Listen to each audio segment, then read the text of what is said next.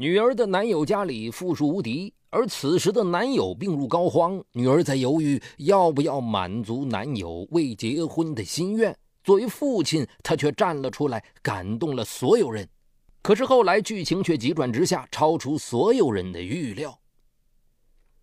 敬请收听本期的拍案故事《贪婪父亲》。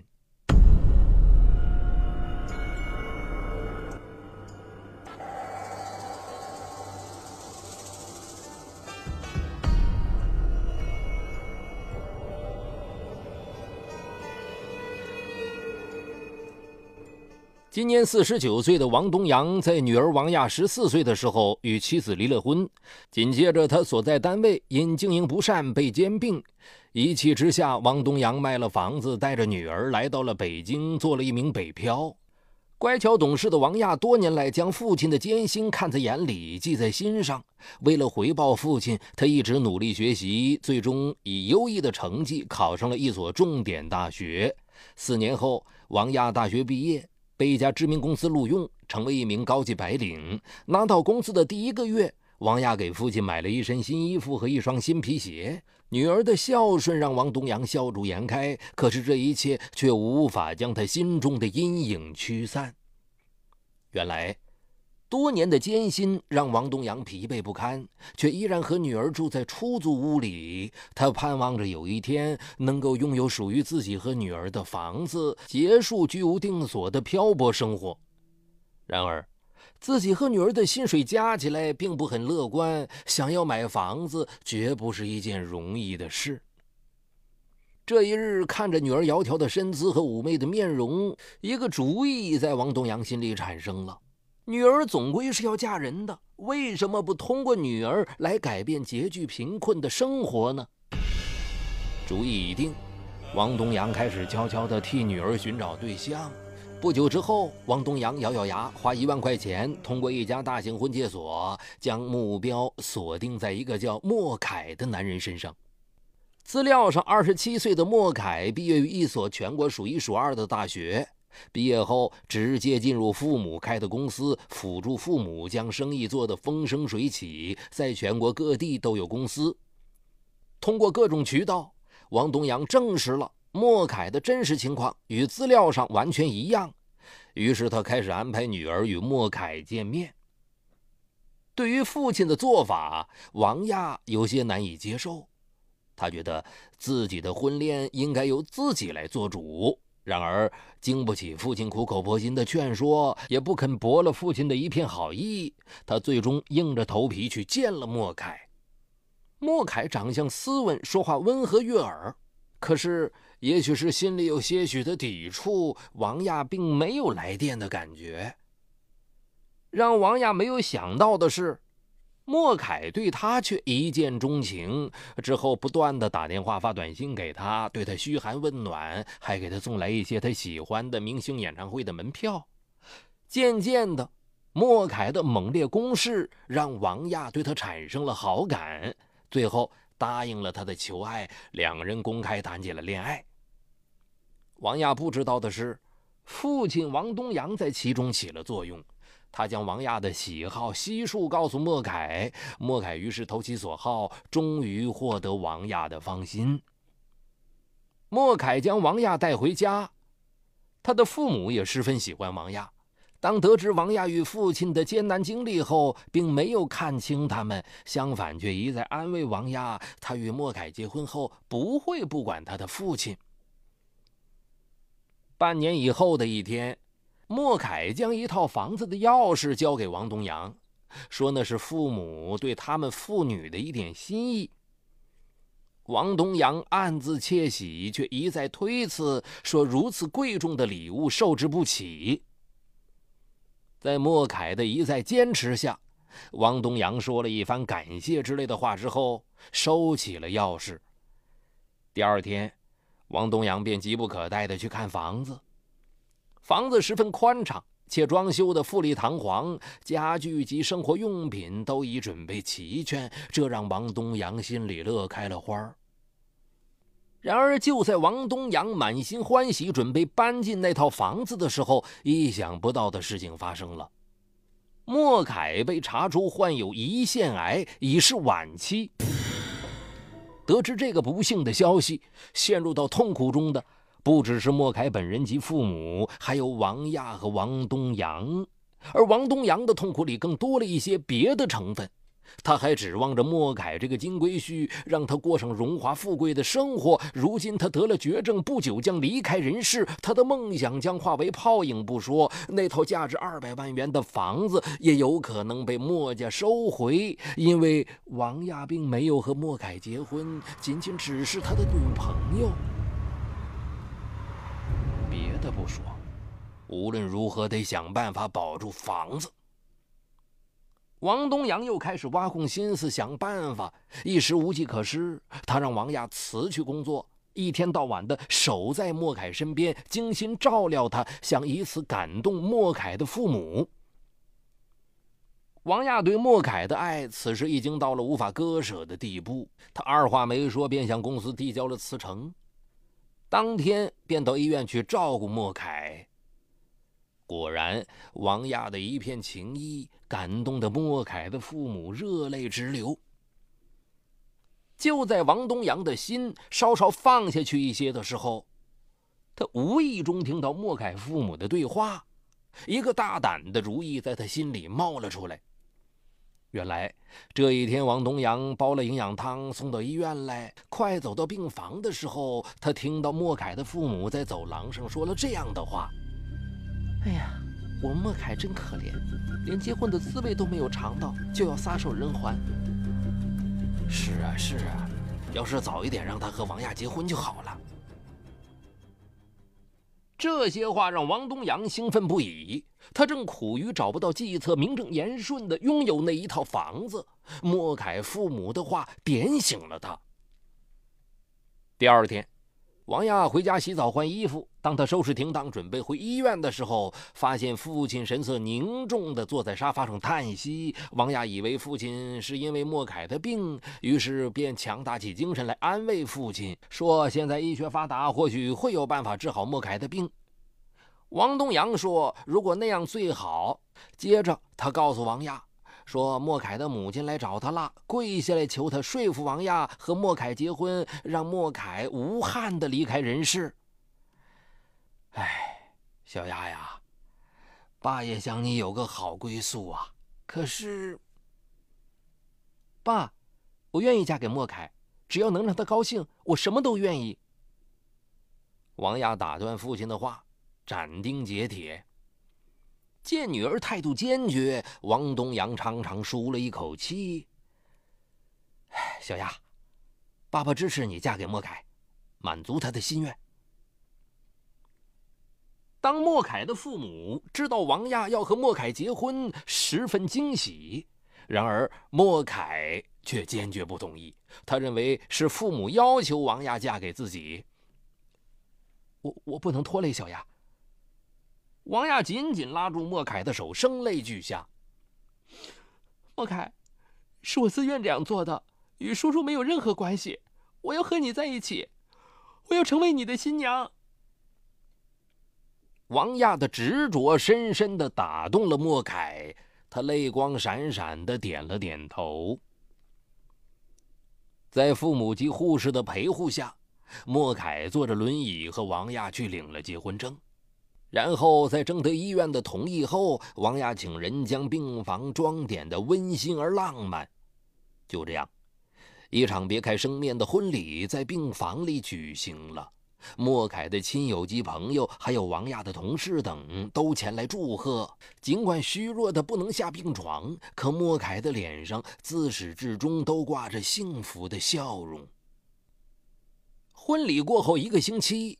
莫凯就陷入到人生的最后阶段，时而清醒，时而昏迷。只要一醒过来，他就会用微弱的声音呼唤王亚。王亚总是将莫凯的头抱在怀里，紧紧地握住他冰冷的手。二零零九年十月四日，莫凯在王亚怀里安然去世。处理完莫凯的后事后。莫凯父母将一本存有二百万元的银行卡拿给王亚，说是感谢他对莫凯的一片深情。爸爸妈妈，我和莫凯结了婚，就是你们的儿媳，为何还要感谢呢？王亚不肯收下这笔巨款，可是莫凯父母说他还年轻，应该开始新的生活。在莫凯父母的坚持下，王亚最终收下了银行卡。王亚将银行卡交给父亲代为保管，可看到银行卡上的犹如天文数字一般的巨款，王东阳眼睛都直了。二百万呐，小亚，你这婚结的值啊！父亲的话让王亚十分反感。爸，你都说的什么话呀？王东阳这才意识到自己得意忘形，说漏了嘴，连忙向女儿道歉，并将银行卡还给王亚。王亚没有接，说还是由他来保管。王东阳于是高兴地收好了银行卡。之后的几天当中，王东阳回到家干的最多的事情便是拿出银行卡反反复复地看。王东阳着手搬到新房子去住。可王亚却不愿意，那屋子里所有的一切都是莫凯和他一起采买的，他不想触景生情。于是，王东阳兴冲冲独自一人搬到新房居住，而王亚依旧住在原来的地方。王亚重新找了份工作，以忙碌的工作平息自己失去心上人的巨大痛楚。这一天，王亚下班后沿着人行道往前走，身后却一直有汽车喇叭在鸣叫。回头一看，只见父亲王东阳正驾驶着一辆崭新的轿车跟在自己身后。爸，你一个月才那点工资，还养车？王亚觉得父亲有点奢侈了，跟王东阳说他上班的地方太远，他这把年纪乘公交车挤不过年轻人。想想父亲的话不无道理，父亲独自一人将自己拉扯大不容易，王亚没再吭声。而事实上，王东阳的梦想不仅仅是房子以及私家车，这些只是他心愿的一部分。不久之后，王亚去看望父亲，当他打开房门的时候，愣住了，父亲正和一个女人赤身裸体的缠在一起。王亚羞愤地关上门，跑回了自己住处。一个小时后，王东阳追了过来。小亚，爸是个正常男人，这么些年为了你。王亚本来想指责父亲几句，可父亲的样子又让他将话吞了回去。父亲这么些年为了自己付出了所有心血，现在自己长大。父亲也应该拥有自己的生活了。爸，你找个伴儿成个家吧。王亚用怜悯的眼神望着父亲这样说。王东阳点了点头。之后，王亚又多次撞上父亲和那个叫苏红的女人在一起。苏红三十七八岁的样子，据说因为丈夫赌博而离了婚。接触几次之后，王亚觉得苏红不像个正八经过日子的女人，因为苏红一天到晚不是缠着王东阳买高档化妆品，就是去大酒店吃饭，这让王亚十分反感。有一次，王亚忍不住说了一句，苏红顿时绷着个脸：“这世上啊，只有老子管儿女，哪有女儿来管父亲的？王东阳喜欢我，愿意将钱花在我身上，你眼红什么呀？”这些话差一点将王亚气晕过去，他对苏红的抵触情绪更深了。这天，王亚给父亲打电话，说有急事找他。王东阳来见王亚，一见面，王亚就跟他要银行卡。王东阳磨蹭了好半天，才将银行卡拿出来。当王亚看到银行卡的二百万已花掉五十万时，他几乎不相信自己的眼睛。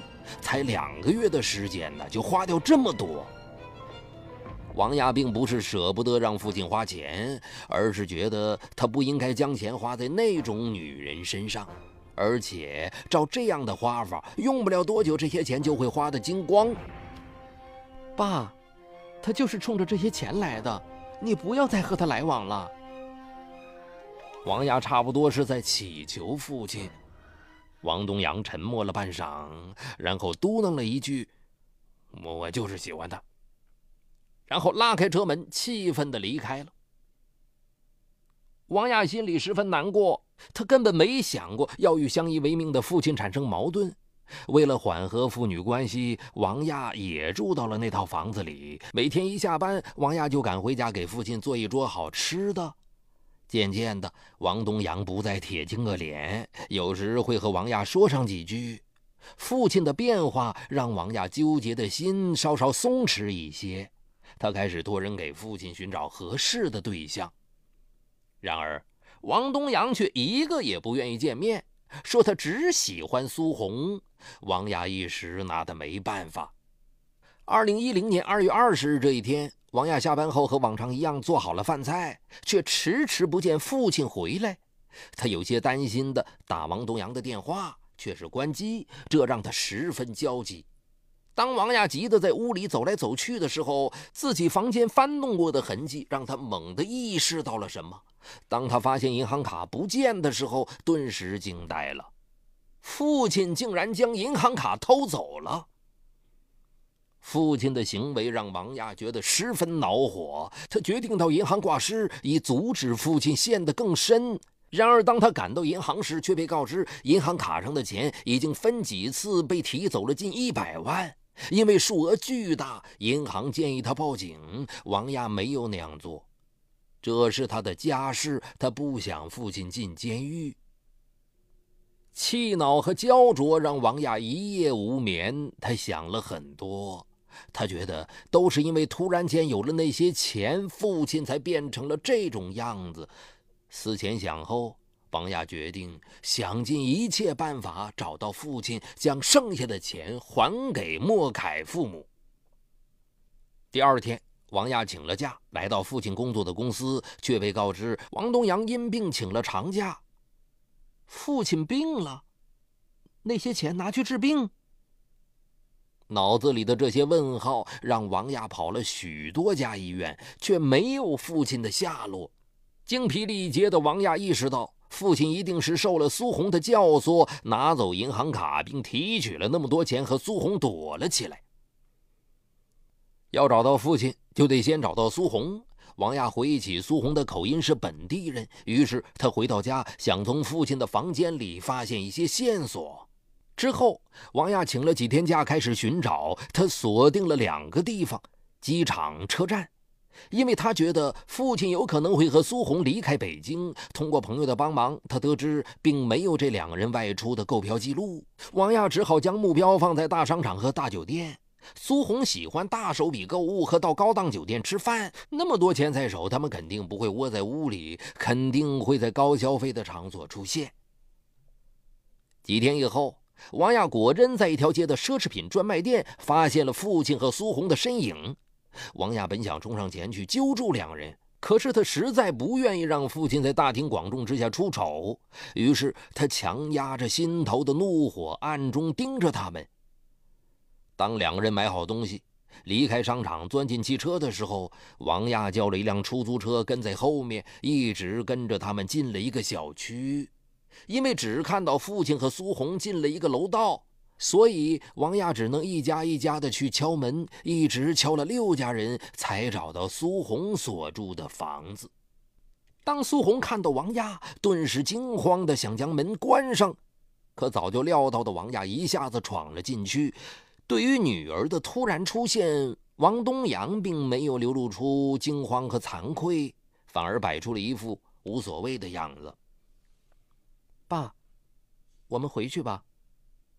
王亚用温和的口吻说：“可王东阳却说他要和苏红结婚，他们婚纱照都拍好了。”见父亲一副铁了心的样子，王亚又是气又是无奈。他要王东阳把钱拿出来，他要还给莫凯。什么？你脑子是不是有病啊？王东阳惊讶的瞪着眼睛。王亚说：“他不但要还钱，还要将那套房子。”也还给莫凯父母。你是猪啊你啊！你父亲处心积虑的让你嫁给莫凯，为的就是名正言顺的拥有那房子，啊！没想到他们还给了一大笔钱，这是多少人梦寐以求的呀！你什么？爸，你不是说是莫凯妈妈跪下来求你要我嫁给莫凯，让他不留遗憾的吗？王亚将目光投向父亲，他希望从父亲那里得到肯定的回答。女儿的逼视让王东阳低下了头。爸，你怎么这样？王亚无法接受这样的事实，气得浑身颤抖。而苏红的话如火上浇油，让他积蓄的愤懑一瞬间爆发。你这个贪婪的女人！如果不是你教唆，一切都不会变成这样。王亚一记耳光扫了过去，两人扭打在一起。厮打中，苏红用力将身材弱小的王亚猛烈一推，王亚一下子撞在玻璃门上，头部遭到重创，惨叫着倒在血泊当中。女儿的惨叫惊醒了一直木头般站在那里的王东阳，他扑向苏红，怒不可遏地扼住了她的喉咙，一直到她咽气。当民警接到邻居报警赶来时，只见王东阳坐在血泊中，痴痴呆呆地抱着女儿。好，感谢收听今天的拍案故事。想了解更多有关我的媒体内容，也可关注“雷鸣频道”这个微信公号。雷鸣的鸣是口鸟鸣，雷鸣频道。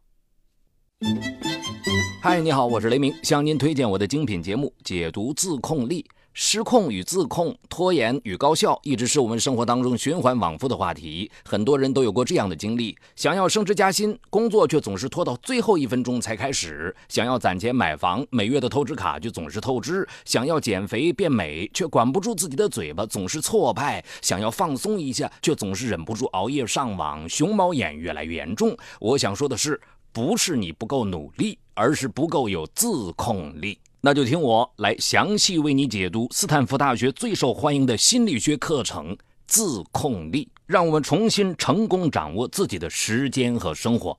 就在蜻蜓 FM 搜索框里搜索“自控力”三个字，目前已有几十万人做出选择，并借此开始了改变。